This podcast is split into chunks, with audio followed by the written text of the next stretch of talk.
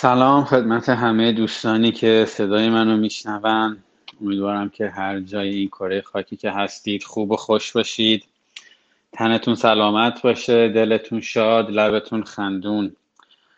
ارزم به حضورتون که درباره مقوله مهاجرت لازم دونستم که چند تا مطلب رو خدمتتون عرض کنم. البته چند تا سوالی هم هستش که مطرح شده به اونها جواب بدم. ببینید اصولا یه نگاهی توی دنیا باب شده جدیدن به نام نگاه ریسیست یا همون نگاه نجات پرستانه که تمام دنیا داره خودش رو از این نگاه باز میداره. یعنی تمام افراد دارن سعی می‌کنن که بگن که ما یک نگاه نجات پرستانه یا ریسیستی نداریم. یک جورایی گوشه کنار دنیا شاید این جور محسوب بشه بعضی جاها. و یا نگاه خیلی بدی بکنن به کسی که ریسیسته بگن تو انسانیت نداری. ولی اینکه بگیم این نیست کاملا دروغه. یعنی لایه های نهانی که تو وجود تمام آدم ها نسبت به آب خاکشون نسبت به جایی که به دنیا آمدن بزرگ شدن و نسبت به چیزهایی که خدماتی که دولت مردا واسه شهروندای اونجا ارائه میدن هست و این که فکر می‌کنن بقیه وارد اون کشور شدن و دارن خدمات رو ازش استفاده می‌کنن. برای همین که بگیم این, این نگاه نیست این نگاه نجات پرستانه نیست شاید یک ذره اقراق کرده باشیم. هست.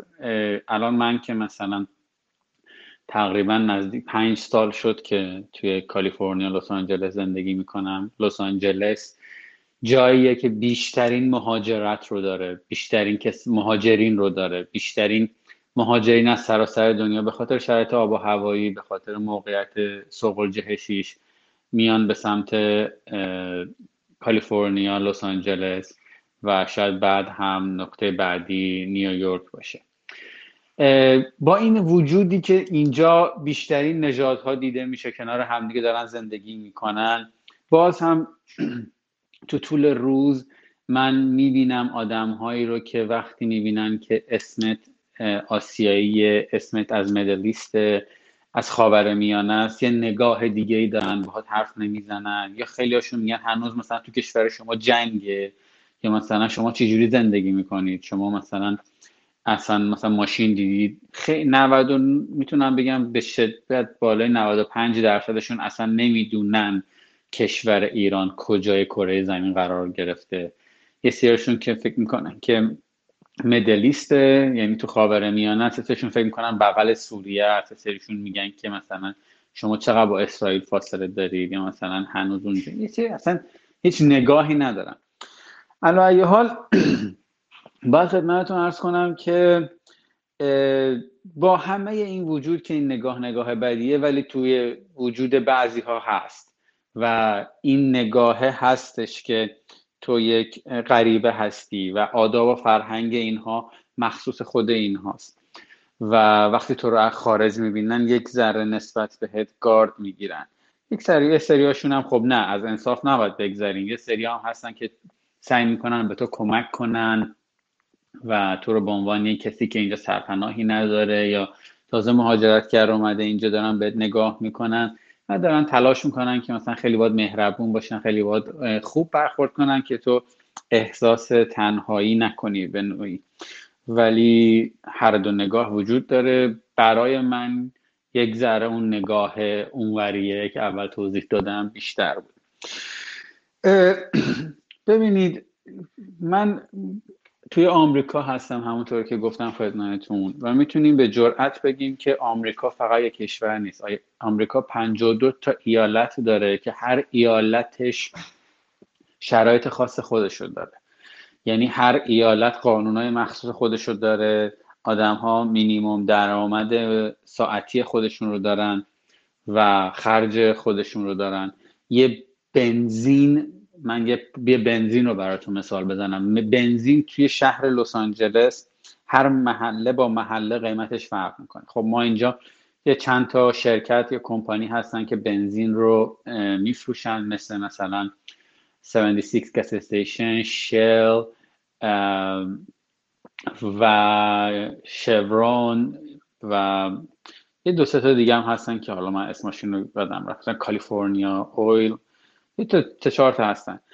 این سه چهار تا توی اولا که هر کدومشون قیمت خاص خودشون رو دارن. مثلا بعد چون که رقابت بین این کمپانیا تو فروش بنزین اولا که سعی می‌کنن که بنزین مرغوب تایی رو بفروشن. دوم اینکه سر مثلا سنت سنتش مثلا با هم مثلا این ور خیابون مثلا ببینید که 76 کس استیشن وجود داره. اون ور شله و اینا مثلا یکی دو سنت با هم توی هر گالون تفاوت قیمت دارن.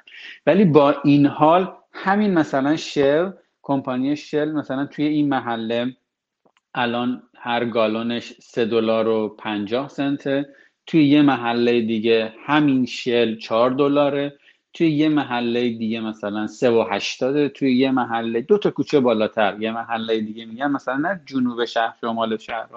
نه مثلا چهار تا خیابون پایین تر هفت خیابون مثلا یه دو مایل اونورتر قیمت ها مثلا پنجاه سنت چهل سنت 20 سنت تفاوت قیمت داره.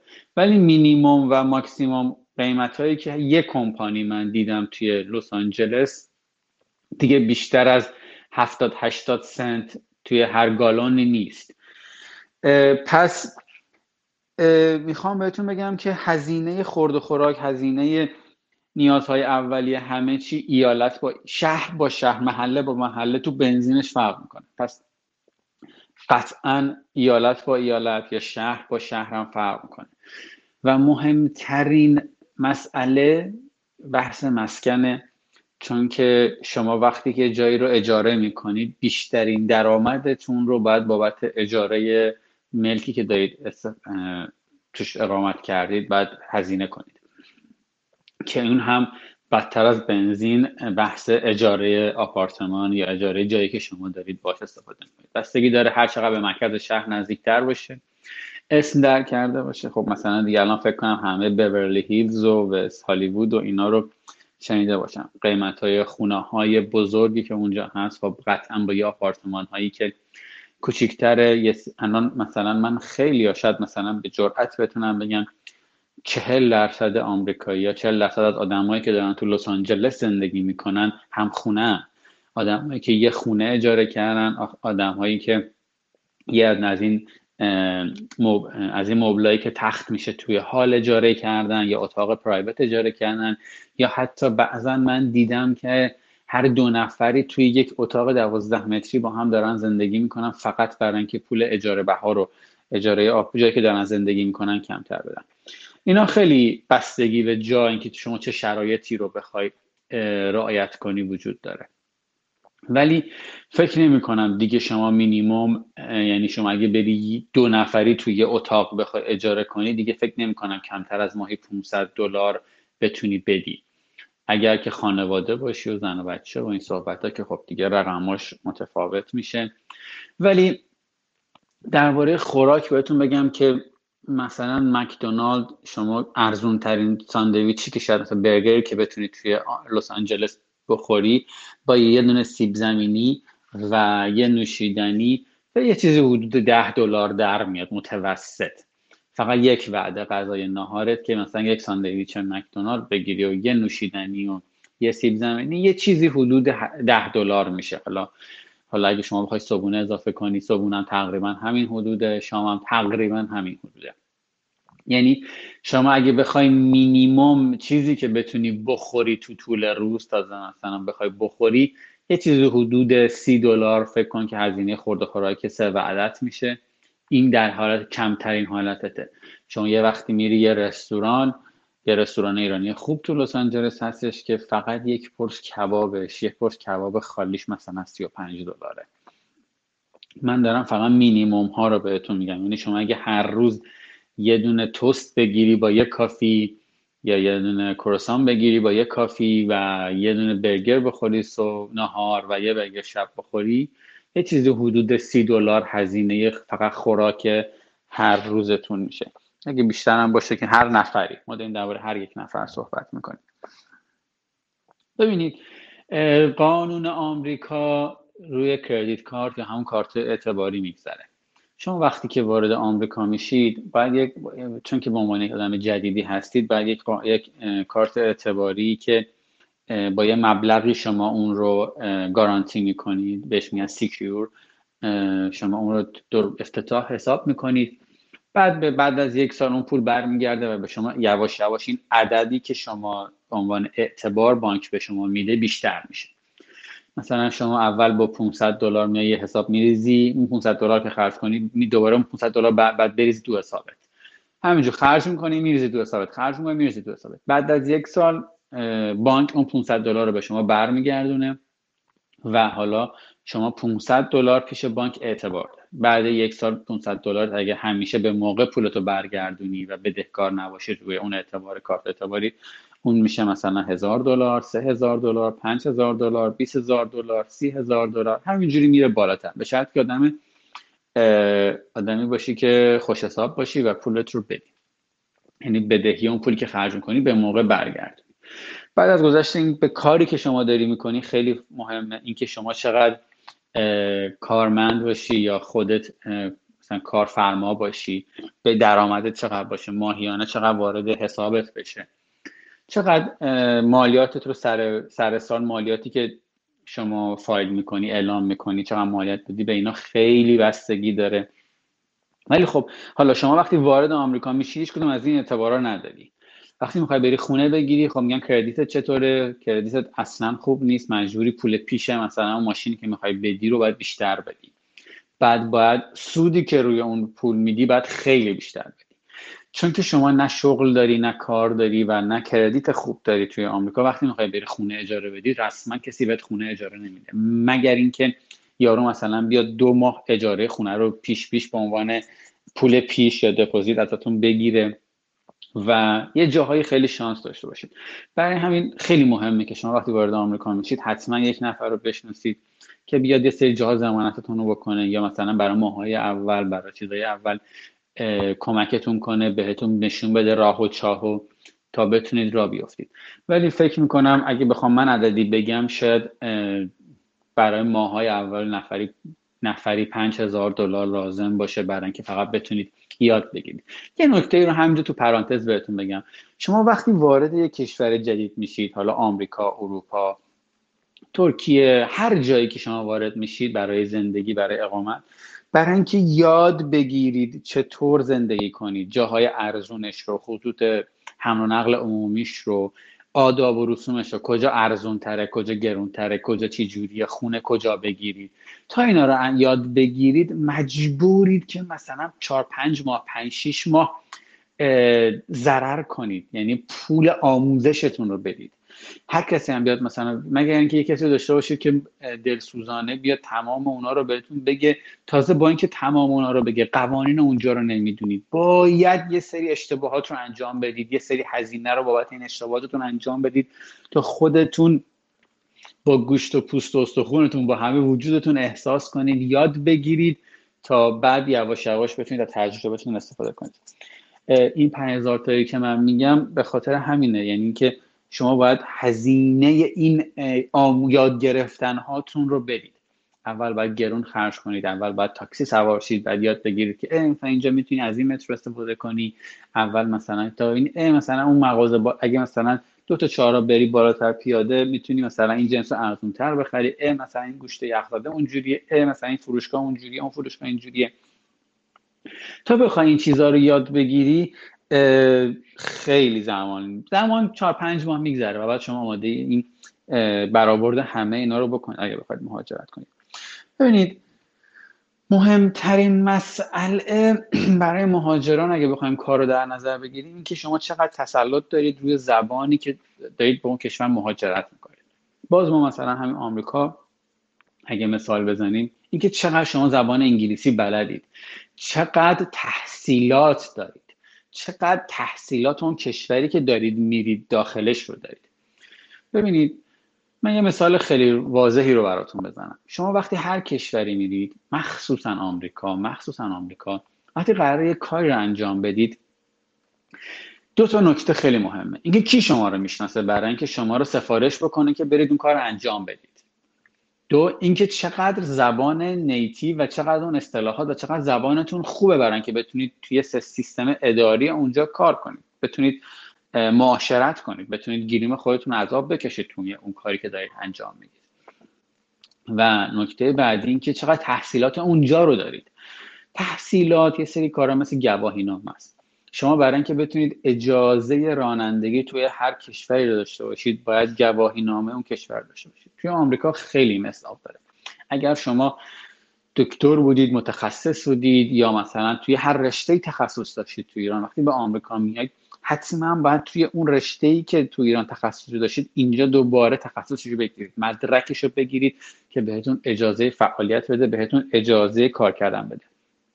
برای همین باید درس بخونید باید یه سری کلاس ها رو پاس کنید و باید یه آزمونی بدید که به شما اجازه بده توی اون سیستمی که کار می‌کردید کار بکنید. حالا اگر فرض کنید که ما این کلاس ها رو رفتیم آزمون رو برگزار کردیم و نتیجه قبولی آزمون گرفتیم حالا باید بریم توی اون زمینه دنبال کار بگردیم حالا کی منو می‌شناسه؟ صرفا به داشتن یک certificate یا به داشتن یک گواهی که بگه شما این کلاس ها رو pass کردید و می‌تونید این کار انجام بدید اینجا کسی بهتون کار نمیده. مثل ایران خودمون.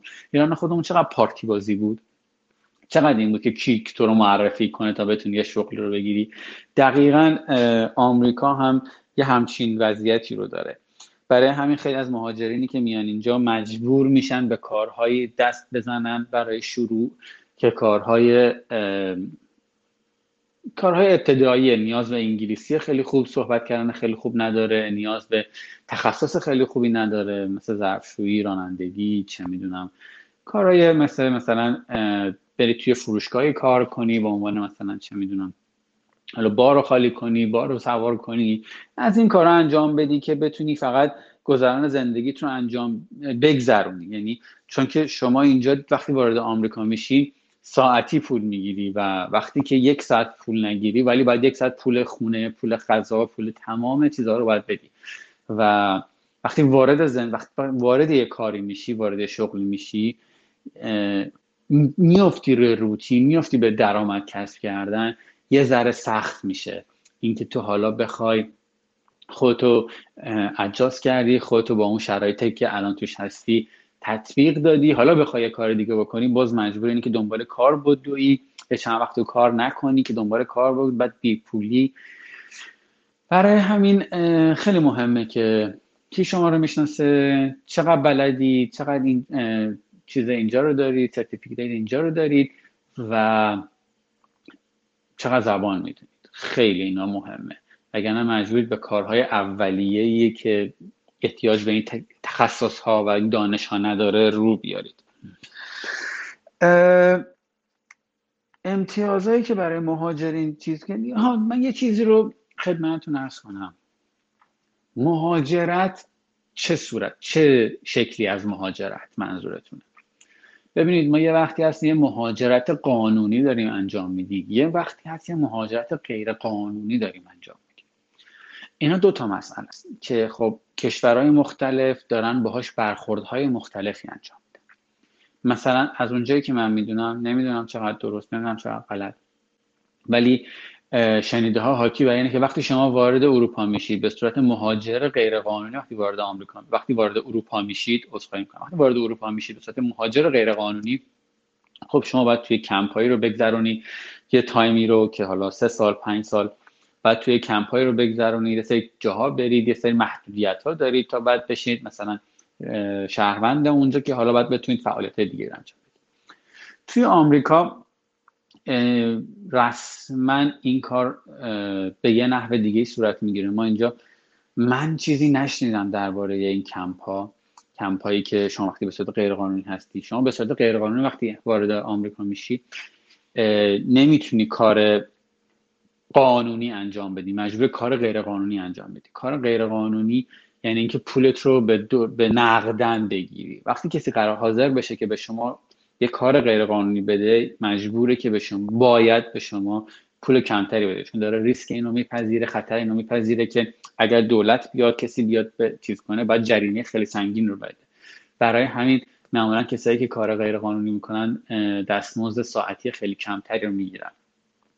و اگر کسی به شما گیر بده یا مشکلی براتون پیش بیاد و پلیس بگیرتتون خدای نکرده باید برگردید کشورتون و باید آمریکا رو هرچه سریعتر ترک کنید. به صورت قانونی وقتی شما به صورت قانونی تشریف میارید که خب این social security number یا همون کد ملی رو دارید که با, با داشتن اون کد ملی یا social security number می‌تونید تمام فعالیت کاریتون انجام بدید. می‌تونید به قانونی کار کار کنید و درآمد کسب کنید. حالا بستگی به مینیمم ریجی که توی هر ایالتی یا توی هر شهری هستش یه ذره کم زیادتر شما باید توافق کنید و کار کنید و خوبی آمریکا اینه که هر هفته یا هر دو هفته یک بار به شما پول میدن دست و به قول معروف چکتون رو به موقع بگیرید. امتیاز خاصی رو بیشتر یه کامیونیتی همون کامیونیتی هایی که برای اون کشور هستن مثلا ایرانی ها ما اینجا یه سری کامیونیتی داریم یه اجتماعاتی رو داریم که مثلا می‌تونن به هم کمک کنن. یا دولت یه سری خدماتی رو برای مهاجرین قانونی در نظر گرفته مثل بهداشت مثل درمان مثل این چیزها. که شما میرید یا مثلا چون که زبان ندونید می‌تونید برید اونجا. اگه دنبال کار بگردید ثبت نام کنید که براتون دنبال کار بگرده. اگر کم درآمد باشید دولت بهتون یه پولی رو میده. 300 دلار به صورت به صورت فود اسنپ بهتون میده. 500 دلار هم مثل که بهتون نقدن میده. یعنی ماهی 800 دلار بهتون میده. که 300 دلار می‌تونید برید مواد اولیه بگیرید مثل نون مثل شیر مثل میوه و اون 500 دلار هم که نقدن می‌گیرید به صورت اگر کم درآمد باشید وقتی که درآمدتون که بیشتر شد بیشتر از یه حدی شد قطعا باید اعلام کنید که اون پول دیگه نگیرید و میگید که من دیگه این پول احتیاج ندارم. بیمهتون قطع میشه. باز دوباره از اگر از یه حد دیگه بالاتر بره باید بیمه اعلام کنید که بیمه که دولت داره برای شما هزینه می‌کنه رو باید قطع کنید. وگرنه اگه هر کدوم از این کارا رو وقتی درآمدتون میره بالا هر کدوم از این کارا رو نکنید دولت متوجه بشه شما جریمه سنگین رو باید بابت این اعلام نکردن پرداخت کنید. وقتی شما به صورت دانشجویی وارد آمریکا بشید فکر می‌کنم که شما ده ساعت در هفته یا 20 ساعت در هفته اجازه کار دارید که معمولا این اجازه کار تو خود دانشگاه صورت می‌گیره. توی کتابخونه یا جا مثلا دستیاری استادی قرار دستیاری استادی میشید یا تو کتابخونه ای کار می‌کنید یا یه سری آفیسا اونجا کار می‌کنید که فکر می‌کنم 10 تا 20 ساعت به صورت قانونی به شما اجازه میده که کار کنید. نکته بعدی که باید بهتون بگم سن مهاجرته سن مهاجرت باید قبلش داستانی براتون تعریف کنم. به نظر من خونه جاییه که تو توش رفیق پیدا می‌کنی. خونه جاییه که تو توش بزرگ میشی. خونه جاییه که تو توش فامیلت هستن. خونه جاییه که تو توش مدرسه رفتی. بهترین سن برای مهاجرت به نظر من قبل از مدرسه رفتن. یعنی تا قبل از هفت سال.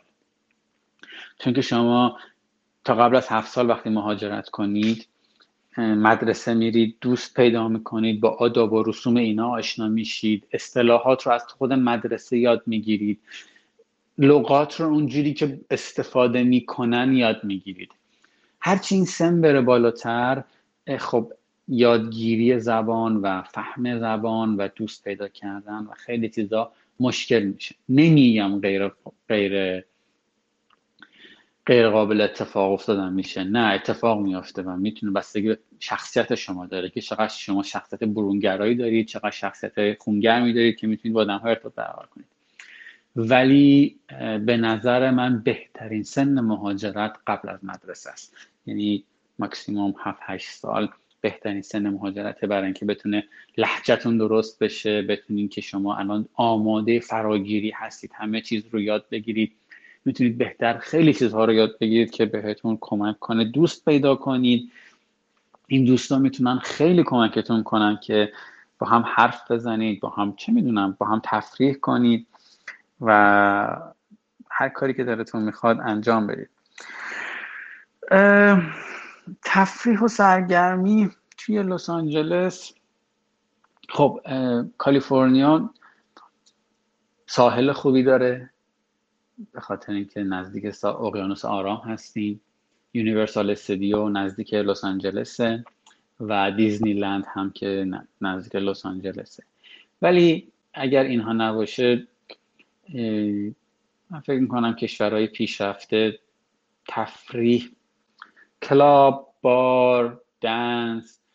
یه چیز خیلی جالبی که توی این کشورها داره اتفاق میافته اینه که اینها برای تمام مراسم آینیشون جشن دارن. یعنی شما برای تک تک مراسمی که وجود داره جشن دارن و توی این جشن کارناوال را میندازن و آداب و رسومی انجام میدن که همش با شادی و رقص و موزیک و ایناست. و گوشه گوشه این لس آنجلس توی این پنج سال من روزهای مختلفی رو دیدم که اتفاقات مختلفی افتاده. از برگزاری کارناوال های مختلف تو صده های تاریخی مختلف تا چه می‌دونم روز کشته شده های جنگشون تا Thanksgiving تا کریسمس New Year و و و و.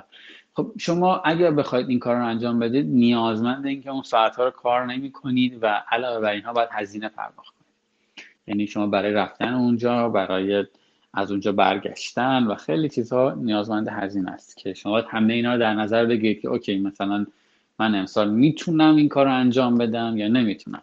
بستگی داره که تو ماه گذشته چقدر بدهی داشته باشید چقدر خرج کردید چقدر خرج نکردید و این توانش رو دارید یا نه. اگر که زندگیتون رو روی زندگی تو خارج یعنی وقتی شما مهاجرت کردید وقتی بنای زندگی رو اینجا گذاشتید و تصمیم گرفتید که اینجا زندگی کنید قصتون خیلی فرق شما یاد می‌گیرید که پولاتون رو چجوری خزینه کنید چجوری کم هزینه کنید چجوری پسنداز کنید. برای اتفاقاتی که توی سال ممکنه براتون بیفته چجوری برنامه ریزی کنید که بتونید اون درآمدتون رو براش خرج کنید.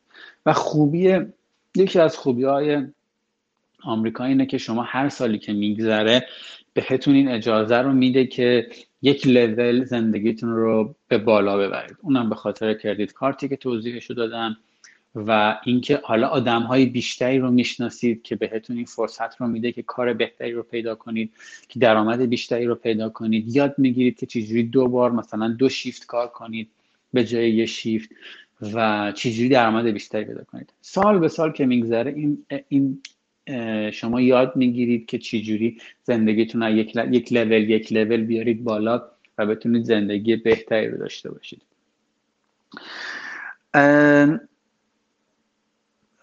خدمات حقوقی خب مثل تمام وکلایی که تو سراسر دنیا هستن که دارن به مهاجرین خدمات میدن آمریکا مثل همونا هیچ فرقی نمی‌کنه. وکلای بسیاری هستن که دارن بابت رشته های مختلف از مسائل زناشویی تا مسائل تصادفات تا خریدن ملک تا چه می‌دونم جدا شدن تا همه چی وکیل های مخصوص خودشون هستن که شما با یه سرچ ساده توی اینترنت می‌تونید وکیل مورد نظرتون رو پیدا کنید. چه می‌دونم اگر می‌خواید از از این از این کامیونیتی ایرانی خرید کنید رستوران های ایرانی هستن. مارکت های ایرانی هستن فروشگاه های ایرانی هستن که می‌تونید ازشون خرید کنید آدم های ایرانی هستن که می‌تونن ماشین اجاره میدن خونه و از این از این مجمع های ایرانی خیلی هستش توی آمریکا که شما می‌تونید ازشون استفاده کنید تا اینکه یواش یواش خودتون رو پیش ببرید و بتونید کاراتون رو انجام بدید تا زبانتون بهتر بشه. مثلا می‌دونم که کلاس های آموزش زبان رایگان هستش برای کسایی که بخوان زبان یاد بگیرن. توی ادالت سکول این کلاس های برای بزرگ سالان هستش یا مجامعی هستش که مجامع ایرانی هستن که دارن آموزش زبان به طور رایگان به هموطنانشون میدن. توی من که میگم ایرانی ها تمام اکثرا فکر می‌کنم تمام کشورهای همچین چیزایی رو دارن با خودشون و برای خودشون. و اینکه من آمریکا رو انتخاب کردم برای اینکه خب دلم می‌خواست اینجا درس بخونم دلم می‌خواست سینما کارگردانی بخونم و لس آنجلس هالیوود من شاید بهترین انتخاب من بود. من قبلا مهاجرت دیگه هم داشتم. من یک سالی رو مالزی زندگی کردم که باز بتونم مهاجرت کنم بتونم بخونم. ولی وقتی پام آمریکا گذاشتم افتادم به کار کردن و انقدر کار کردم انقدر کار دارم می‌کنم که اصلا اون انگیزه ای که براش مهاجرت کردم رو فراموش کردم. و فقط دارم کار می‌کنم که بدهیامو بدم. حالا یه تنظیرم بهتون بگم در انتها و اون که آمریکا دو تا اصطلاح داره که بهش میگن هر بیله یعنی هر دقیقه یه بیل میاد در خونتون. یعنی هر دقیقه چون یه صورت حساب باید بدی پول موبایلت پول آب برق گاز تلفن چون اجاره خونه است قسط ماشینه چه می‌دونم. هزار من هر دم بیل.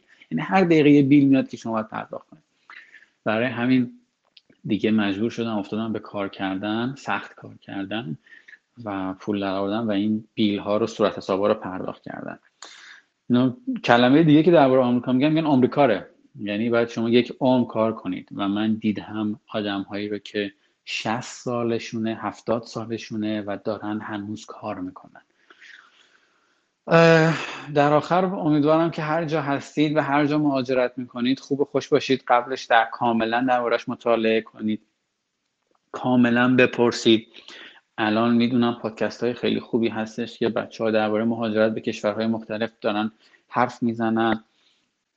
توضیح میدن که شرایط اون کشور اون محله اون شهر چطوره. می‌تونید از اونها استفاده کنید باشون گوش بدید حرفاشون رو خودتون تحقیق کنید.